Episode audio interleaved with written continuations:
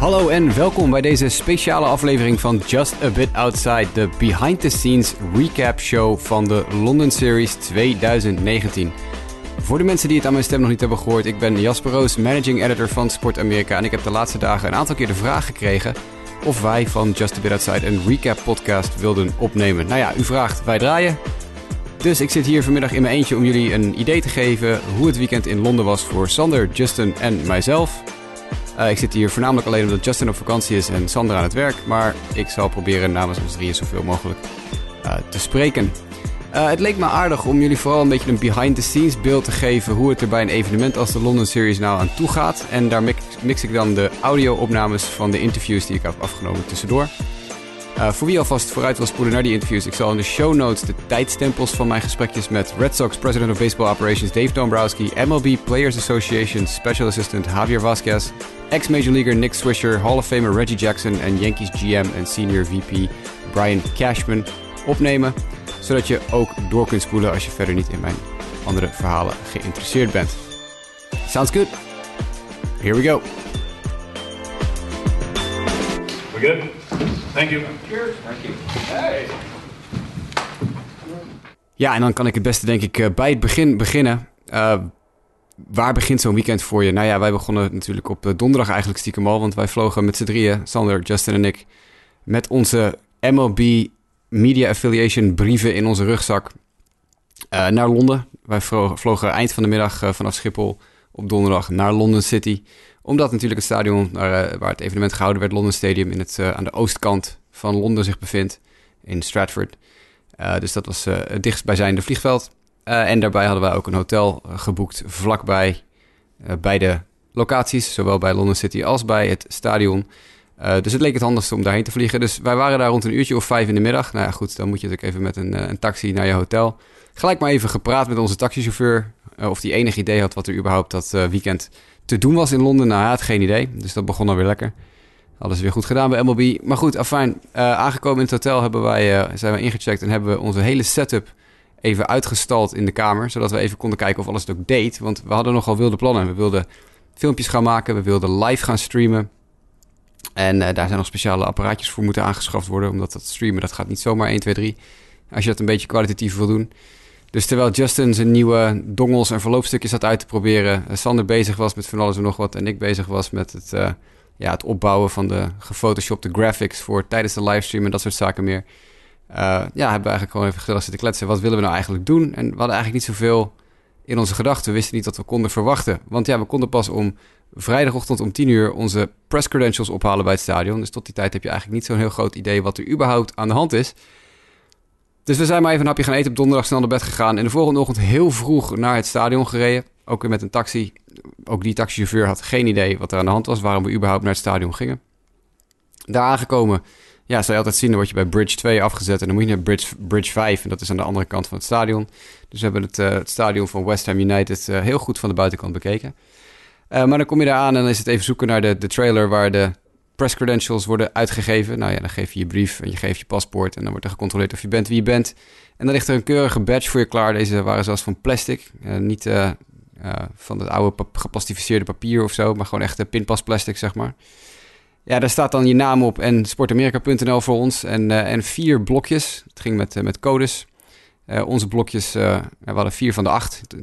Uiteraard geen all access, geen EE en, en dat soort dingen. Maar we hadden wel bijvoorbeeld pressbox toegang. We hadden veld toegang. We hadden broadcast compound toegang. Dat is de, grote parkeerplaats waar alle vrachtwagens staan. Met satellietdingen en andere apparatuur. Uh, en we hadden nog toegang tot de media room. En dat is eigenlijk de plek waar wij het meeste doorgebracht hebben. De media room was de ruimte achterin, onderin het stadion, waar een heel grote ruimte, waar de helft ingericht was als persconferentiecentrum, waar dus de, de coaches en de spelers achter zo'n tafeltje gaan zitten met een MLB-microfoon voor hun neus. En de andere helft is ingericht voor ja, de, het verzamelde journaaien. een stuk of negen heel lange tafels met heel veel stoelen eromheen. Dus dan zoek je een plekje. Dus toen we eenmaal binnenkwamen en onze weg gevonden hadden, zijn we maar achterin gaan zitten tussen in dit geval de Japanse journalisten en de Franse journalisten die daar ook zaten. En toen zijn we maar eens een beetje een rondje gaan lopen door het stadion. En dan blijkt ineens dat je dus met dat pasje wat om je nek hangt, die, die kaart, stevig, stevig formaat kaart, zeker 10 bij 12 centimeter of zo. Eigenlijk op best wel veel plekken kan komen waar we eigenlijk niet gedacht hadden dat we konden komen. Bijvoorbeeld ook gewoon heel makkelijk op het veld, tussen de spelers en dat soort dingen meer. Dus uh, ja, met Justin en zijn camera aan, uh, in de hand zijn we maar het, het, veld opgelopen. Ja, en daar begint eigenlijk dan het, ja, het, het knotsgekke weekend dat wij met z'n drieën meegemaakt hebben. Want we hebben nog regelmatig, sinds we terug zijn gekomen, sinds zondagavond nog even heen en weer gewhatsappt van... Nou, het is eigenlijk ongelooflijk wat we dit afgelopen weekend allemaal meegemaakt hebben. Dan loop je het veld op en dan loopt natuurlijk het duvel in zijn oude moer aan media op dat moment. Want er is nog verder geen speler te bekennen. Maar wel, er moet ook heel veel klaargezet worden. De MLB Network on-field studio moet klaargezet worden. Uh, bij het eerste honkvak in de buurt. Dus daar lopen allemaal mensen van alles en nog wat te doen. Yes Network uit New York was er uiteraard. Uh, Nessen, presentatoren uit Boston, waren allemaal stand-upjes aan het doen met, met camera en al. Dus het is heel interessant om een beetje te bekijken. Maar dan zie je ineens uit je ooghoek, in mijn geval dit... ja, op een gegeven moment zie je dat dan zit Buster Olney van ESPN in de dugout van, in dit geval, uh, de Red Sox. Uh, een beetje te kletsen met iemand. Nou ja, en toen vond ik het toch wel even interessant om uh, een babbeltje te gaan maken met Buster Olney. Dus ik ben maar even naar hem toegelopen en ik heb even gezegd, nou, meneer Olney, zo en zo zo, media uit Nederland. wij, ja, we vinden het heel leuk om hier te zien, want ja, zeker voor mensen zoals, zoals ik die al nou ja, 20 jaar via internet uh, de Major League proberen te volgen, is Buster Olney toch altijd wel een soort levenslijn geweest voor informatie. Uh, dat vond hij heel leuk om te horen. Dus we hebben eventjes een minuutje of tien uh, zitten praten. Dat heel, heel aardige man trouwens. Begon binnen de kortste keer allemaal verhalen te vertellen over zijn jeugd in Vermont en opgegroeid op een boerderij en noem maar op. Ik, ja, ik heb het gevoel dat ik Buster Olney nu al 30 jaar ken. Uh, ja, en dan sta je dus met Olney te praten. En dan hoor je iemand achter je binnen de dugout inkomen. Dan zegt Olney ineens over je schouder... Hey Alex, how's it going? En dan draai je om en dan staat Alex Cora, de manager van de Red Sox, naast je. Die een heel vermakelijk verhaal begint af te steken tegen Buster Olney en mij. Want ja, ik stond in het gesprek. Dus ja, weet, weet Alex Cora veel wie ik ben. Dus die begint gewoon uh, met ons te kletsen over van alles en nog wat. Nou, toen hadden Sander en ik, die daar op dat moment stonden... Justin was even B-roll aan het schieten op het, op het veld voor de latere filmpjes. Er was iets van, wow, dit is wel even een dingetje. En dat werd eigenlijk het hele weekend alleen nog maar gekker. Want op een gegeven moment zie je dus dat er al die media op het veld rondloopt. En die zijn allemaal maar bezig met elkaar te kletsen. En het is echt een, ja, een, een ons kent ons natuurlijk. Want die hele Amerikaanse, dat journaal, kent elkaar allemaal uh, perfect. En dan loop je dan een beetje tussen als uh, ja, drie jongens uit Nederland met een website. En voor je het weet, uh, ja, sta je ineens naast een groepje. We komen het veld weer terug oplopen. Staat daar een groepje naast ons te praten. Tony La Russa, Alex Rodriguez en Dave Dombrowski. Uh, nou, dan sta je ook eventjes twee keer met je ogen te knipperen. En uh, dan loopt er ineens een, een, klein mannetje tegen mij aan, tegen mijn rug aan. Ik draai me om, dat is regisseur Spike Lee, die even kwam buurten. En vervolgens komen de spelers op het veld. En dat is natuurlijk allemaal eventjes interessant met die spelers. Maar voor je het weet, ja, lopen John Smoltz, Frank Thomas, dat soort mannen om je heen. Ja, het moet, het moet niet veel gekker worden op zo'n moment. Dus toen dachten we, nou, laten we maar eens wat gaan doen. Dus we hebben toen de camera gepakt en de microfoon gepakt. En we zijn op zoek gegaan naar mensen om te interviewen. Um, ik had eigenlijk mijn oog laten vallen op, uh, op Nick Swisher. Dit is dan vrijdagmiddag. Ik wilde eigenlijk Nick Swisher wel eens even voor de camera hebben... want die liep zich zo ontzettend te vermaken daar op het veld... en liet de duvel in zijn oude moer uh, grappen te maken en grappen te vertellen. Ik denk, nou, kunnen we proberen of we Swisher kunnen krijgen. Die stond op dat moment even uitgebreid met Javier Vasquez te praten... de voormalig Major League pitcher. Expos Diamondbacks, White Sox, Yankees, noem maar op. Marlins heeft hij ook nog gezeten. Um, dus ik denk, ik wacht even tot het gesprek afgelopen is en ik grijp Swisher. Maar zodra het gesprek afliep, uh, was Swisher ook binnen twee stappen ineens weer heel ergens anders heen naartoe en met iemand anders aan het praten. Dus ik denk, nou ja, ik sta hier nu toch al. Dus ik trok uh, Javier Vasquez eventjes aan zijn mouw. En uh, Javier Vasquez is tegenwoordig niet meer honkballer, maar die is lid van de MLB Players Association. Die is Special Assistant voor International Affairs van de MLB Players Association. Dus ik vond het wel even interessant om aan hem te vragen wat, hoe hij dit nou als vanuit het spelersperspectief allemaal. Dit is mijn korte interview met Javier Vasquez. Well, I think it's obviously very important. I think uh, you know it's an opportunity for for for the people in, in, Europe to see how good the baseball is. For us, for me, it's the best game in the world. Um, but that's my opinion.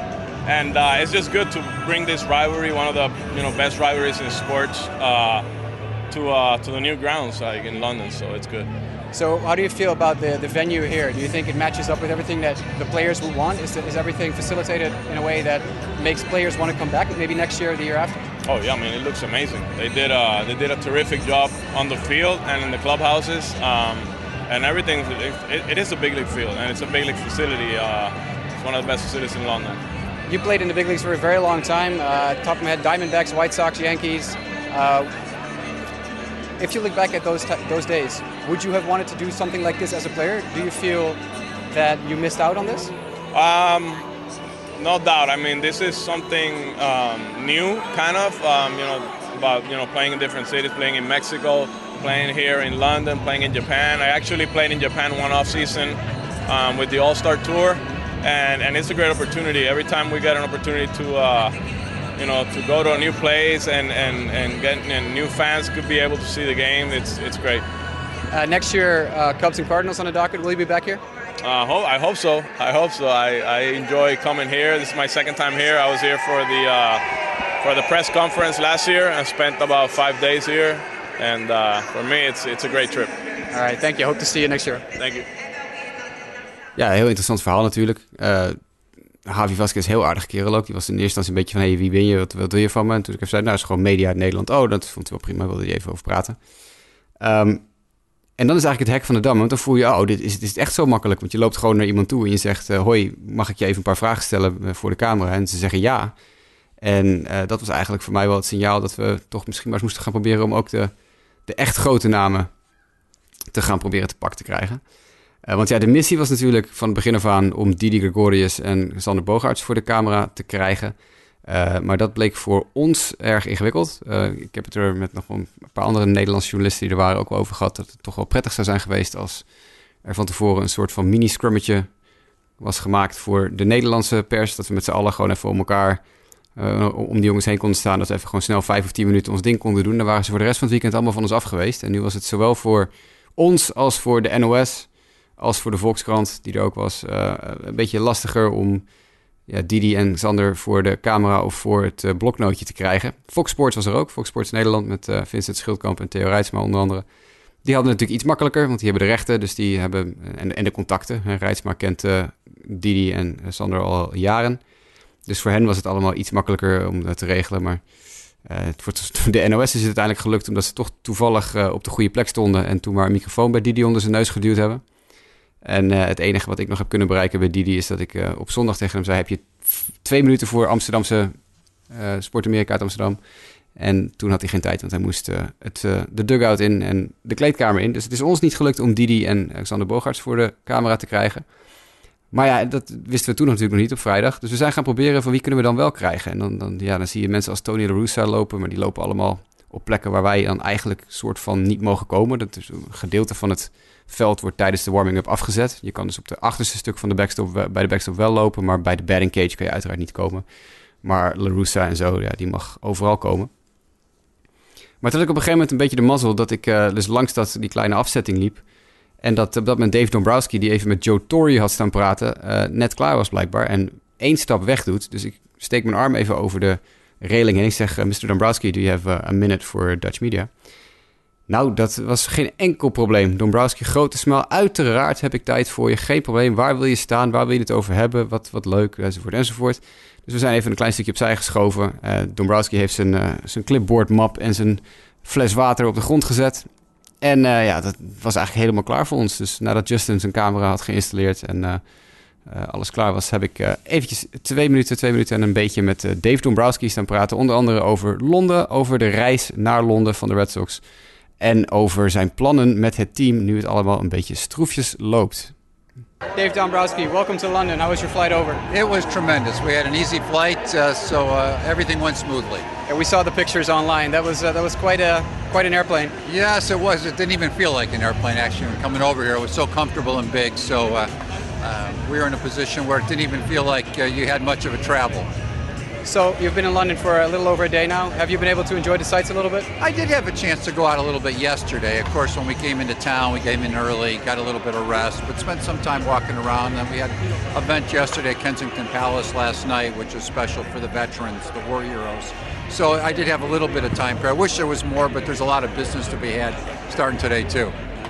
So uh, now that the Red Sox are here this year, we European fans, Dutch fans must wonder the position that you're in as the chief executive of an organization as big as the Red Sox.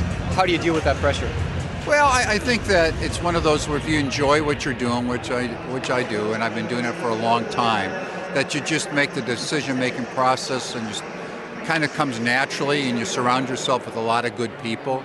You know that every decision that you make, not everybody's going to agree with you, but that comes part of the territory. And I think you just become as well prepared as you possibly can, do as much homework before you make the decision, and hopefully you make many more right decisions than wrong. Yeah, everybody hopes that as, a, as an executive. Um, the Red Sox have struggled a little bit this year. Do you think there's going to be a lot of tweaking of this roster? Or are you confident in the players that you have right now? Well, I think we're confident as a group. I mean, we may end up tweaking something here as we get near a trading deadline, which is about another month. But all in all, we have a lot of good players, basically the whole club back from last year, except for a couple of guys. So we're in a position where some players haven't had quite the same first half as they've had last year. So we look for them to bounce back. Hopefully, we'll have a little bit more health too that uh, will help us have a better second half. Last question. If in the future the Red Sox would get another invite to come back to London, would you consider doing it again? Oh, sure. I mean, it's a great experience for us. Uh, I'm, I'm, sure that a lot of people that would like to get this opportunity next year, they got a couple different clubs. But this is a great experience and be part of history. Thank you very much. You're welcome. Thanks for having me. Ik vond uh, Dave Dombrowski een ontzettend aardige man. Heel, heel, heel vrolijk, heel vriendelijk. En, uh, en zeer uh, bereid om met ons te praten over, over zijn team, de Boston Red Sox. Ja, op dat moment dan, dan begin je zelf een beetje eh, op je achterhoofd te krabben van wauw, we krijgen dus echt gewoon toegang tot deze mensen. Uh, we hebben van al die interviews trouwens ook, uh, ook filmopnames en die staan allemaal op ons YouTube kanaal. Dus als je bij YouTube even Sport Amerika intikt, dan zijn ik geloof de laatste tien filmpjes of zo hebben allemaal met de London Series te maken. En daar zitten alle interviews ook met beeld in. Dus mocht je dat nog niet gezien hebben, mocht je ons dit weekend op social media of YouTube niet gevolgd hebben, raad ik zeker aan om even naar YouTube te gaan en Sport Amerika in te toetsen in de zoekbalk. En uh, onder de video's uh, tab even op zoek te gaan naar de videobeelden van, van deze interviews. Want dan kan je ook zien hoe ja, into het verhaal Dombrowski is. Hij was echt heel geïnteresseerd in, in, in, in ons en in vertellen. En, en het was echt een uh, ja, gewoon heel vriendelijke, vriendelijke kerel. Nou, op dat moment denken we wel van wauw, dit, dit, dit kan nog wel eens een keer een weekendje worden. Terwijl we natuurlijk tussen de, al die ja, grootheden lopen. Dave Winfield liep daar rond. Reggie Jackson zagen we toen op een afstandje even staan. Uh, Joe Torre noemde ik net al. Nou, dat zijn toch mensen waar je al je hele honkbalkijkende leven op televisie naar kijkt en luistert. En ja, ineens lopen ze er allemaal rond. En ook natuurlijk niet alleen de oudsporters, maar ook mensen als, ja, ik zei net al, Buster Olney, uh, Ken Rosenthal, die in het echt net zo klein is als op tv. Die ook uh, heel toegankelijk voor iedereen was. Nou ja, de, de ESPN-crew, Jessica Mendoza, je ziet Carl Ravage loopt er rond, uh, Matt Vesgersian van MLB Network. En op een gegeven moment sta ik dan, vlak nadat ik met Dave Dombrowski heb gepraat, even te praten met, uh, met Sander en Justin. En ik zie vervolgens schuin naast mij Cliff Floyd staan. Nou, voor de misschien wat minder ingevoerde mensen, Cliff Floyd was ooit een, uh, een honkballer.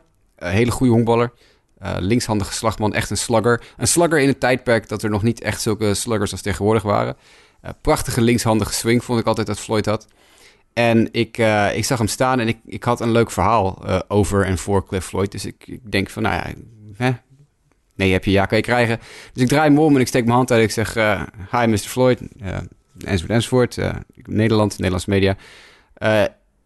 ik heb even een verhaal dat ik u wil vertellen. En dat vond hij wel grappig, dus hij luisterde even. En ik heb hem toen verteld dat ik ooit met MVP Baseball 2005, het computerspelletje...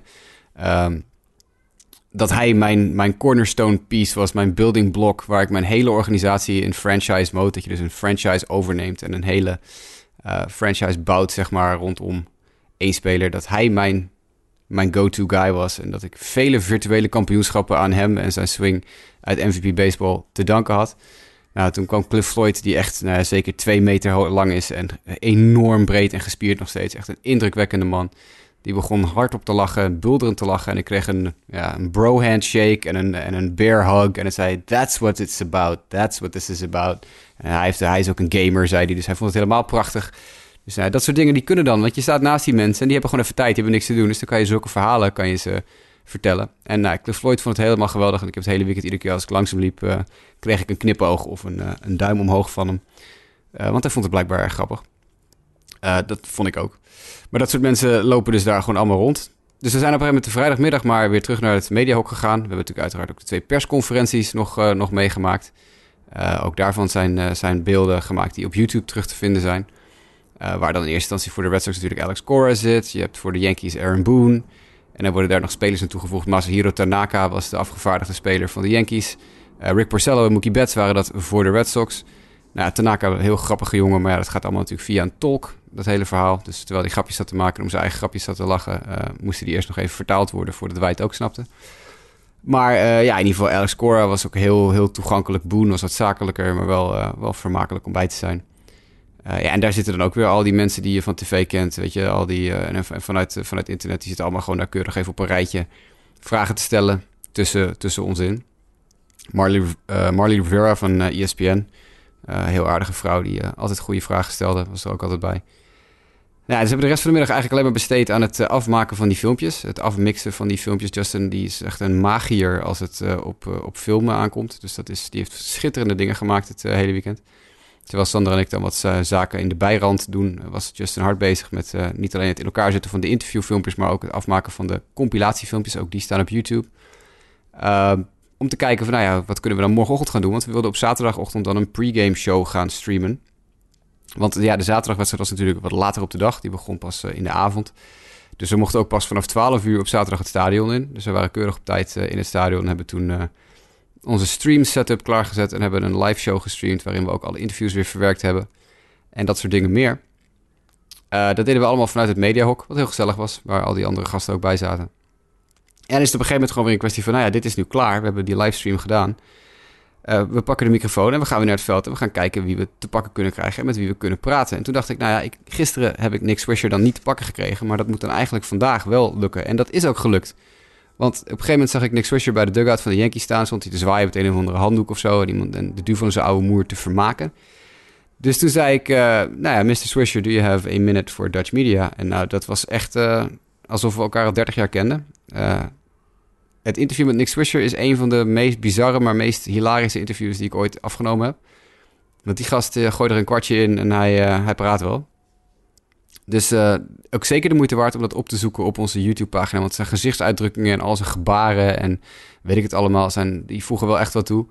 Maar ja, ik heb dus eventjes ook een minuut of twee staan praten met Nick Swisher. Nick Swisher, you seem to be having a hell of a time these last couple of days. Oh man, just to be able to be here in London, this is my first time ever being here, soaking up the culture, a lot of the history, just being able to go around and enjoy your y'all city has been absolutely amazing. And on top of that, just to be able to be here to represent the Yankees, to bring our amazing game we have in the United States over here to the front doorstep of all these fans, man. I think it's an honor for all of us to be here. When did you hear the Yankees wanted to take you to Europe? Yeah, you know, it was a couple months ago. You know, it's kind of nice. I got a couple phone calls from guys saying, hey, Nick, we really would like for you to come with us. And I was like, oh, absolutely. I will be there in a heartbeat. So for myself, just to be able to be back and put the uniform on again and just to see a lot of faces I haven't seen in a while, man, is always awesome. And not only that, just to experience everything you guys have here has been great. It's, uh, it's been really fun watching you because we, we were here yesterday and we were just, you were all over the place. You're constantly like meeting up with new teammates. We saw, we saw you with Javi Vasquez yesterday. Yeah, you guys yeah. together, right? yeah, man, it's it's amazing because a lot of us guys that have, are now since retired, a lot of us, you know, want to still be part of the game, and all of us have kind of found our own little niches, and and because I feel like when you retire and you're part of a team for so long, you have that hole, right? And for myself, I was able to put that logo right back on, fill that hole back up, and it makes you feel like part of something because when you're part of a team your entire life, and all of a sudden that team is gone it takes a little adjusting to. So I think for myself to be able to be back here and to be able to be working for the Yankees again, man, it's just badass, bro. It's been awesome. Outside of what you're doing at the field, at the stadium, what have you been up to in London? Yeah, uh, uh, just a lot of appearances. Um, I think last night one of the bigger things for me was just being able to go to the Tower of London, bro. We were having drinks over there. Just the history of everything that goes along and just to be able to physically touch something that's actually that old. For myself, I've, I've never seen something like that. In the States, we don't have that stuff. So I think for myself, just to come over here, enjoy all this, soak it up, man. It's been great. Really appreciate it. Thank you, you for your time. Man. No stress, no stress. all right, man. Yes.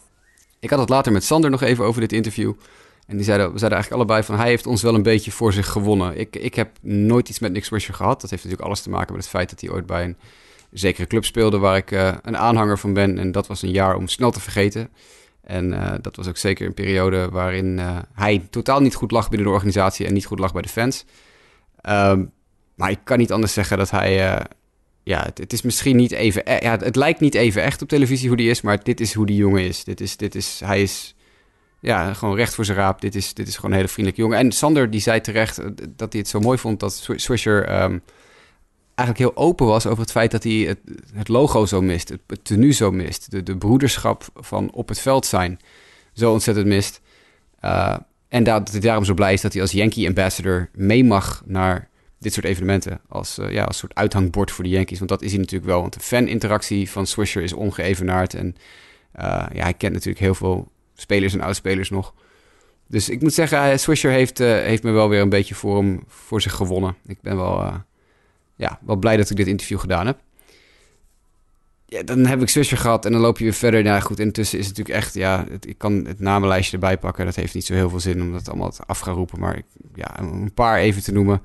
Nou ja, ik heb uh, Dombrowski, La Russa, Tory, uh, Spike Lee, Cliff Floyd al genoemd. A-Rod, Bobby Bonilla. Het was afgelopen maandag mijn Bobby Bonilla Day. En op Bobby Bonilla werkt ook voor de Players Association tegenwoordig. Uh, die was er ook. op een gegeven moment uh, stoot Justin aan die zegt... hey, dat is Raheem Sterling, de voetballer. Nou, die stond ook even op het veld naast me. Chris Singleton van ESPN Radio. Bob Nightingale van USA Today. Is ook wel een goede Twitter-volg voor mensen die over honkbal willen lezen.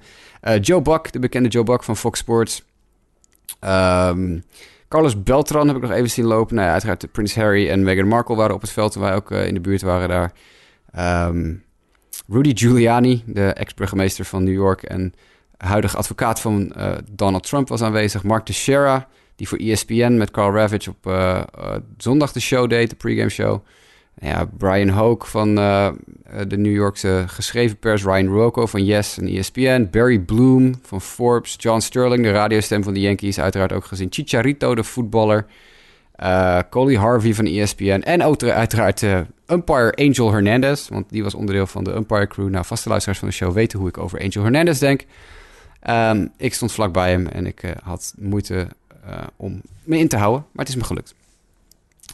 Uh, ik heb nog een grotere hekel uh, aan Angel Hernandez gekregen... omdat hij mij weerhouden heeft Joe Torre eventjes te spreken. Want toen ik aan Joe Torre vroeg of hij één minuutje voor me had... zei hij, nee, het spijt me, ik heb nu op met een meeting met de umpires.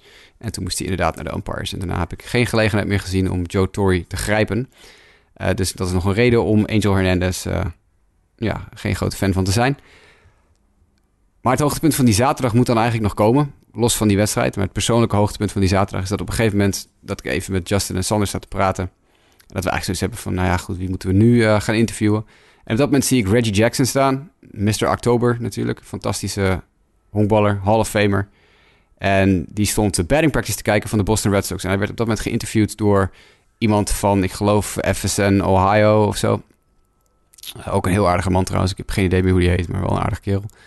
Die stond even te praten met, uh, met Reggie Jackson. Dus wij stonden er vlakbij, zodat ik kon toehappen zodra deze man klaar was. En um, Reggie Jackson kon vragen of hij even wat tijd voor ons had.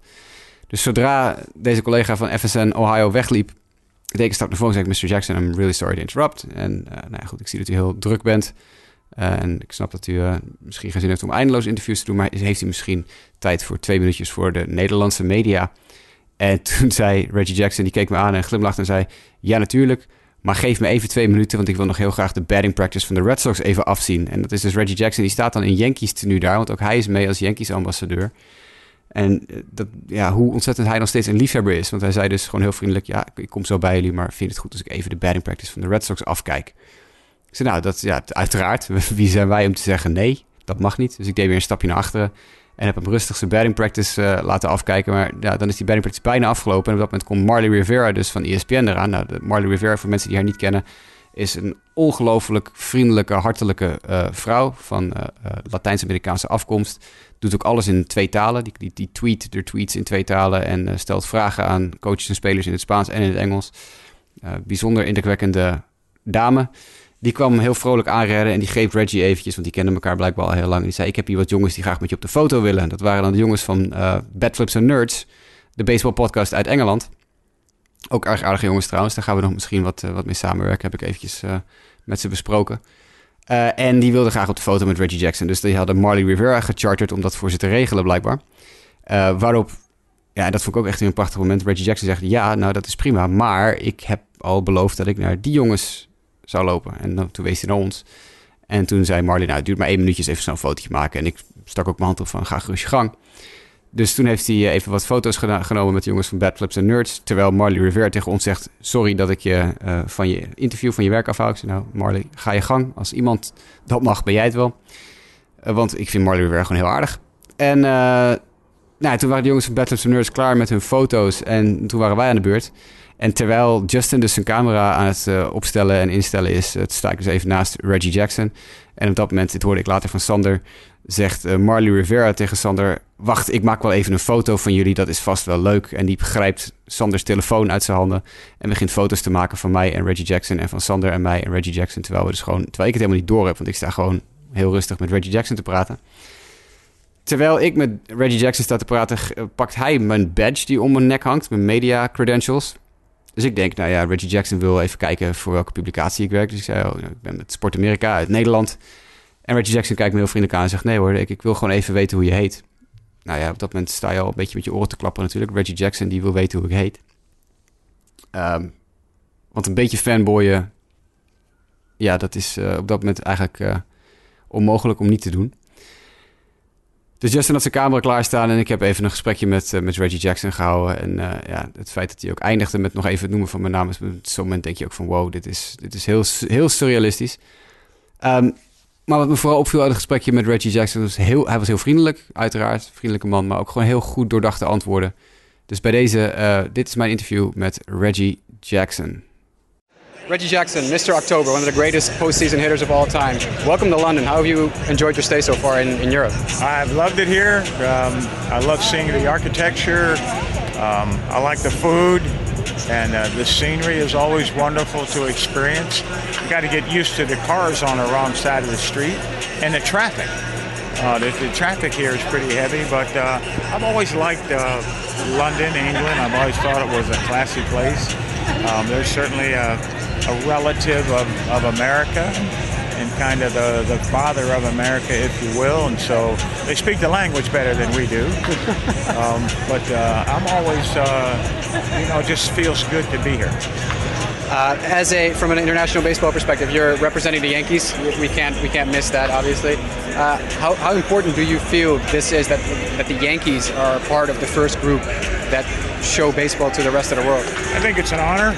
Uh, the Red Sox-Yankee rivalry, it, you know, speaks volumes that it's a very important rivalry, and people recognize it in most parts of the world. And if we can show the rest of the world um, some really good baseball, great baseball. I think you could have picked a couple other teams as well, but I think this this um, rivalry is epic, and it's uh, you know part of the history of baseball. So it's uh, it's a good two teams. It's a good show to show um, the rest of the world.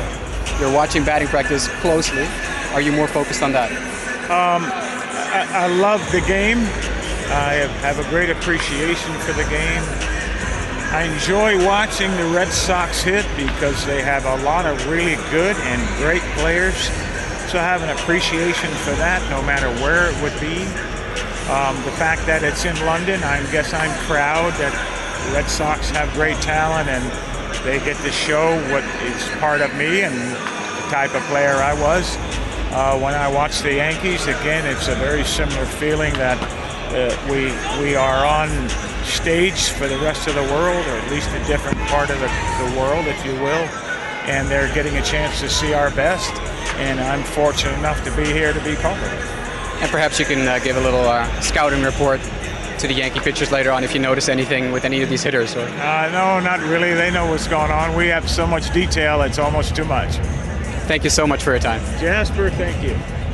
Thank you, sir. Ja, ik had nooit gedacht dat ik in mijn leven nog zou kunnen zeggen... dit is mijn interview met Reggie Jackson. Maar There you go. Um, nou, toen hadden we Reggie gehad, we hadden Nick Swisher gehad, hadden we weer genoeg video B-roll ook gedraaid om uh, filmpjes in elkaar te zetten. Dus toen zijn we weer even naar het mediahok gegaan om de tijd te overbruggen tussen dat moment en de daadwerkelijke wedstrijd.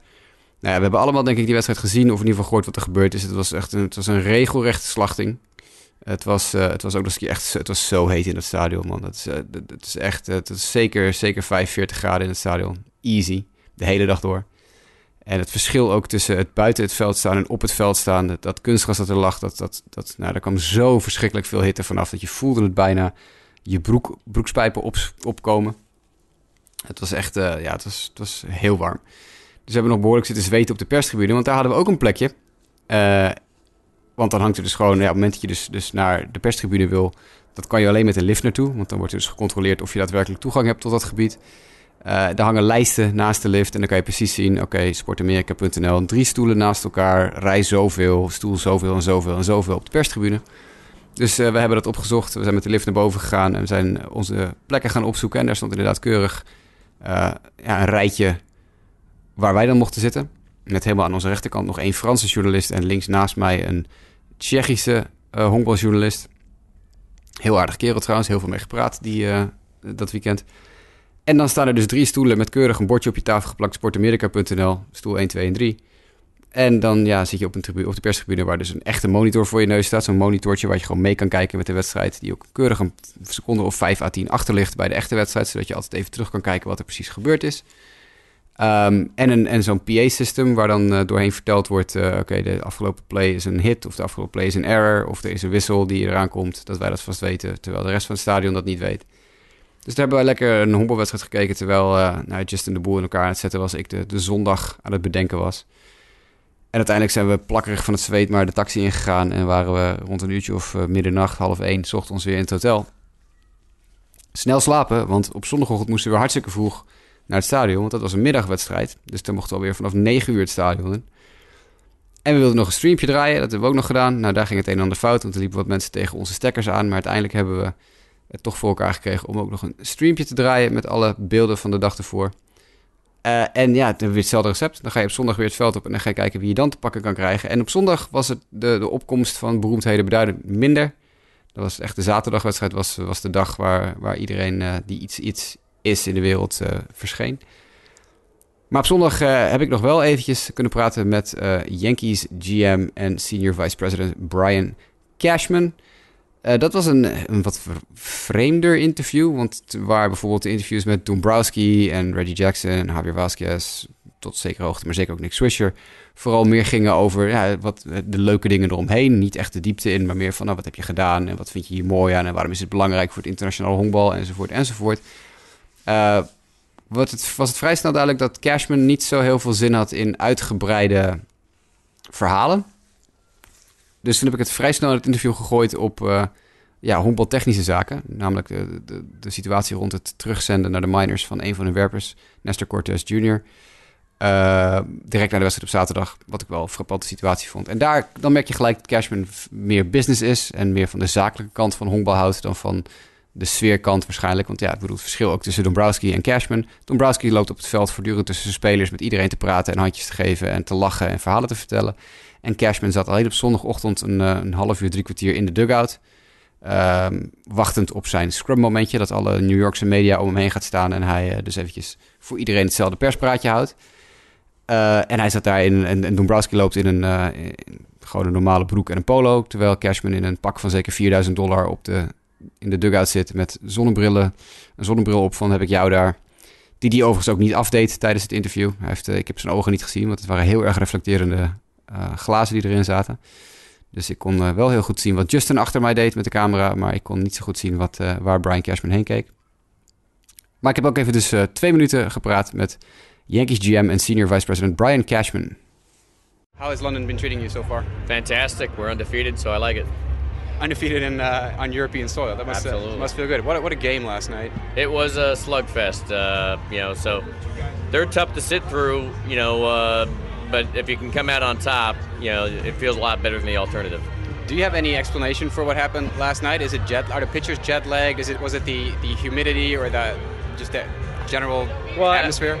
I think the humidity uh, is conducive to a lot of offense. Uh, this turf is fast, so I think uh, balls hitting on the ground are going to get through the infield. So, you know, it's a hard place to defend at. You know, the center field is obviously very short, so uh, just happened to be a lot of elements involved that's going to make this play as a big offensive situation. So, we'll see it. You know, we only struck out five Red Sox last night, and that's unusual. Uh, so, it's a run scoring atmosphere, and I think it'll probably be again the same today. Just out of curiosity, uh, the Yankees DFA or not DFA uh, send down uh, one of the pitchers after yesterday's game. Just wondering what goes into a, like a the, the, thought process in that scenario because you're in London. You're, you're telling a guy, all right, we're going to send you down, but he's I'm assuming still with the team right now, or did you guys fly him back immediately yesterday? No, he's here. He'll travel back with us. He'll he'll be allowed to sit on the bench. That's un, that's the unusual component. Right. He can stay and participate because this is a unique situation. Uh, MLB allows us to carry 26 players and then two travel players, uh, one of which was a pitcher in the event because you can't get to your farm system if an injury right. or a need. So Nestor was used up. Uh, Nestor Cortez yesterday uh, threw enough where he's going to be down for a few days. So we optioned him to Scranton and then recalled Chance Adams, who was here waiting in the wings, a fresh arm, which, given the offensive circumstances, we're going to need. Yeah, absolutely. Um, what have you been doing yourself outside of uh, all the baseball activities here at the stadium? Not very, uh, not very much here in London. Um, you know, it's been a lot of work for me, but uh, you know, I was able to walk around and see what the fan experience was like. You know, in the concession areas and and uh, walk. You know, the merchandise were, the the stores were packed. You know, just kind of get a chance to mingle and see what the the fans uh, if they were really enjoying it. And they they were they were engaged. They were here early. They stayed late. Um, you know, I've had a chance to bounce around London a little bit, but mostly on the you know with the team at various events. Do you think uh, the Yankees and/or Red Sox have won the hearts of European potential baseball fans? I I don't know. I have no idea, but that's the intent here, and um, you know we're coming back next year as an industry with the Cubs and the Cardinals, and uh, you know so you know whatever areas that they find are needing to be improved, they'll have that sorted out. But I I do think this is a great opportunity to grow the game. Thank you very much for your time. En dat was eigenlijk het enige dat wij op zondag nog hebben kunnen doen. Uh, wat dat betreft, want het ging allemaal vrij snel voorbij, de batting practice. De, ja, we hebben vooral heel veel video geschoten en gezocht naar mooie locaties. Nog even geprobeerd om wat mensen te spreken, maar iedereen was een beetje druk of al uitgezoond, uitgetuned. En de mensen die natuurlijk voor MLB Network en Fox op, uh, op zaterdag al gewerkt hadden, die waren op zondag vrij. Want ESPN deed de wedstrijd op zondag. Dus er waren geen Frank Thomas, geen John Smoltz, dat soort mannen waren er allemaal op zondag niet meer. Of in ieder geval niet op het veld. Uh, dus we hebben uiteindelijk maar gewoon uh, weer een filmpje in elkaar gedraaid. Een, een dagfilmpje. En hebben een, een stuk van de honkbalwedstrijd gekeken. We hebben niet helemaal af kunnen zien. Want ook wij vlogen weer zondagavond terug naar Nederland. En ja, goed, we hebben nog eventjes wat, wat dingen in elkaar gezet en opgeruimd. En afscheid genomen van onze Nederlandse collega's. Waar moet ik heel eerlijk zeggen, en dat viel me op zowel bij de Nederlandse pers onderling, maar ook de buitenlandse pers die er was. Iedereen is even vriendelijk. Niemand loopt echt arrogant te doen. Ja, er zijn er één of twee uit Amerika die zichzelf veel belangrijker vinden dan ze daadwerkelijk zijn. Uh, daar zal ik verder geen naam over noemen, maar dat is, is, ook niet belangrijk. Maar die waren wel even wat moeilijker te peilen. Maar met, uh, met de jongens van Fox, met, met Vincent Schildkamp, Theo Rijtsma, de, de camera crews, ook de NOS, hartstikke aardig allemaal. En de, Volkskrant, Lennart Bloemhoff van de Volkskrant was er heel gezellig mee. Sepp Visser was uiteraard mee. Nou, dat was een heel gezellig clubje waar je dan af en toe een beetje ja, bij elkaar zit. En een beetje praat over wat hebben jullie vandaag gemaakt. En, en de, de oprechte interesse ook van, van, van journalisten onderling. Hè? Van oké, okay, ik ging even vragen bij Fox, wat hebben jullie voor dingetje gedraaid vandaag? Nou ja, vertelt, vertelt Vincent uh, wat ze uh, die ochtend geschoten hebben. En een dingetje met uh, de kranten lezen met Theo Rijtsma. zit ik even mee te kijken met, met, met de jongens van wat is... Nou ja, ziet er mooi uit, ziet hartstikke tof uit. Nou, wat hebben jullie vandaag gedaan? Nou ja, livestream, weer een filmpje in elkaar gedraaid. ja, ik had jullie filmpje van gisteren gezien, zag hartstikke mooi uit. Weet je, zo gaat het een beetje. Iedereen, je bent er toch... Ja, aan de ene kant ben je elkaars concurrenten, soort van. Want je bent natuurlijk daar, je wil allemaal de beste en, het meest bekeken zijn. Aan de andere kant wil je ook gewoon heel graag zien dat, dat er mooie dingen gemaakt worden over honkbal. En ik heb de dingen van Fox al uh, gezien. Uh, had ik zondag al gezien, bedoel ik. En dat zag er toen al heel mooi uit. En wat de NOS gemaakt heeft, was ook echt, uh, ja, echt zag gewoon heel, heel, heel goed uit. Dus dat, ik heb natuurlijk het liefst dat je mooie dingen over honkbal laat zien. En dat was eigenlijk wel, ja, is denk ik wel gelukt. Um, dat vond ik erg leuk. En ook de interesse van buitenlandse journalisten. Er kwamen op een gegeven moment een paar jongens uit Japan, een paar jongens uit Frankrijk en Italië. Vragen we, hey, we zien dat jullie aan het livestreamen zijn. Kunnen jullie ons even uitleggen hoe je dat doet? Uh, want dat willen wij misschien ook wel gaan doen in de toekomst. Nou ja, even kort uitgelegd laten zien. Oké, we hebben dit apparaatje gekocht, dat apparaatje gekocht, die software uh, en een beetje photoshoppen. En dan heb je een livestream. Nou, dat soort dingen, dat uh, ja, was wel echt heel leuk. Plus natuurlijk dat je journalisten om je heen hebt die je soms al twintig jaar leest. Zoals bijvoorbeeld Barry Bloom van Forbes, die een van de eerste schrijvers bij MLB.com was toen die site de lucht in ging. Nou, dat is wel, uh, ja, zijn mooie, mooie dingen. Dus het was een beetje een combinatie van, uh, van heel erg uh, fanboyen en starstruck zijn af en toe. En gewoon ja, keihard aan het werk zijn. Want we hebben in principe gewoon wel 12 tot 14 uur per dag spijkerhard zitten werken aan, aan al die dingen. En dat is denk ik allemaal heel goed, ja, uiteindelijk goed uit de verf gekomen. Dus daar zijn we erg trots op, erg blij mee. Volgend jaar gaan we uiteraard weer, als het even lukt. Als MLB ons wederom een perskaart verstrekt, dan gaan we opnieuw. En dan zullen we zien wat we er dan van kunnen maken. Alles bij elkaar was dit denk ik ja, de London Series als geheel. Ja, voor Red Sox fans misschien iets minder leuk dan voor Yankees fans. Maar wat een sfeer in het stadion. Het was echt heel indrukwekkend om, om mee te maken. Het lawaai dat van de tribunes afkwam af en toe. Dat is iets, niet, niet iets wat ik bij een honkbalwedstrijd veel, veel eerder heb gezien. Dus ik ben wat dat betreft erg te spreken over wat MLB gedaan heeft. En wat de organisatie ook gedaan heeft. Want laten we niet vergeten, het, allemaal, het was allemaal tot in de puntjes georganiseerd. Dat, dat kun je in de combinatie Amerikanen en Britten is denk ik een hele goede wat dat betreft. Want het was, er was werkelijk waar helemaal niets verkeerd geregeld. Alles was perfect, overal was genoeg van. Je kon pakken wat je wilde als, als, journalist. Je kon de, de koelkasten in. Je kon, er was vier keer per dag eten. Uh, er liep niemand op een plek waar hij niet mocht lopen.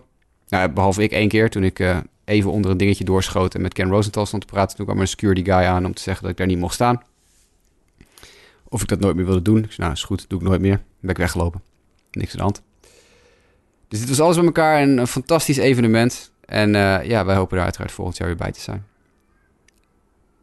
Dat is een beetje wat ik te vertellen had. Dit is een, ja, een behind the scenes. Dit is hoe zo'n weekend in elkaar zit. Met de interviews erheen gemixt. Ik hoop dat dit uh, ja, voor de mensen die erom gevraagd hebben... een beetje de itch scratched. Mocht je nou nog meer willen weten, kan je uiteraard altijd even een mailtje sturen naar justabitpodcast.gmail.com. Je kunt het vragen op Twitter aan mij, Jasper aan Justin, JWKF, aan Sander, at Grasman SD. Uh, en facebook.com slash sportamerika hebben we natuurlijk ook nog. Tegenwoordig zitten we ook weer op Instagram. Dat is misschien ook wel even oh, prima om te melden. Ons oude Instagram-account Sportamerika underscore NL is dood. Want daar zijn we het wachtwoord van kwijtgeraakt. En het e-mailadres waar dat account mee aangemaakt is, hebben we ook geen toegang meer toe. Ja, ik zeg we, maar dat zijn wij niet. Maar dat zijn de mensen die voor ons uh, de site uh, draaiende hielden. Uh, dus we hebben een nieuw Instagram-account moeten aanmaken. En dat is nu Sportamerika underscore underscore NL. Twee keer dus, twee underscores. Uh, en daarnaast zitten we dus ook zeker op YouTube. En nu we dit allemaal weer draaien hebben, het YouTube-account is ook helemaal weer opnieuw vormgegeven. De nieuwe, nieuwe graphics zitten erin. Uh, we weten nu precies wat we ermee kunnen. Denk ik ook zeker dat we in de toekomst meer gaan doen met YouTube. Dus mocht je toevallig een YouTube-account hebben en je hebt zoiets van, nou, ik abonneer me eventjes op het Sport Amerika-account. Ik raad dat van harte aan. Dan word je een van de nu, ik geloof 489 mensen zitten er geabonneerd op, op ons YouTube-account. Ik zou zeggen, kom er gezellig bij. Dat was uh, mijn verhaal. Bedankt voor het luisteren. Komend weekend nemen we weer een nieuwe Just a Bit Outside podcast op. Dan met uh, in ieder geval ikzelf en waarschijnlijk ook wel Mike van Dijk en Jimmy Driesen, zoals het er nu uitziet. Mogelijk zelfs Nick D'Alessi. In ieder geval geen Justin Kevenaar, want die zit in de Verenigde Staten. Voor nu bedankt voor het luisteren en graag tot de volgende keer.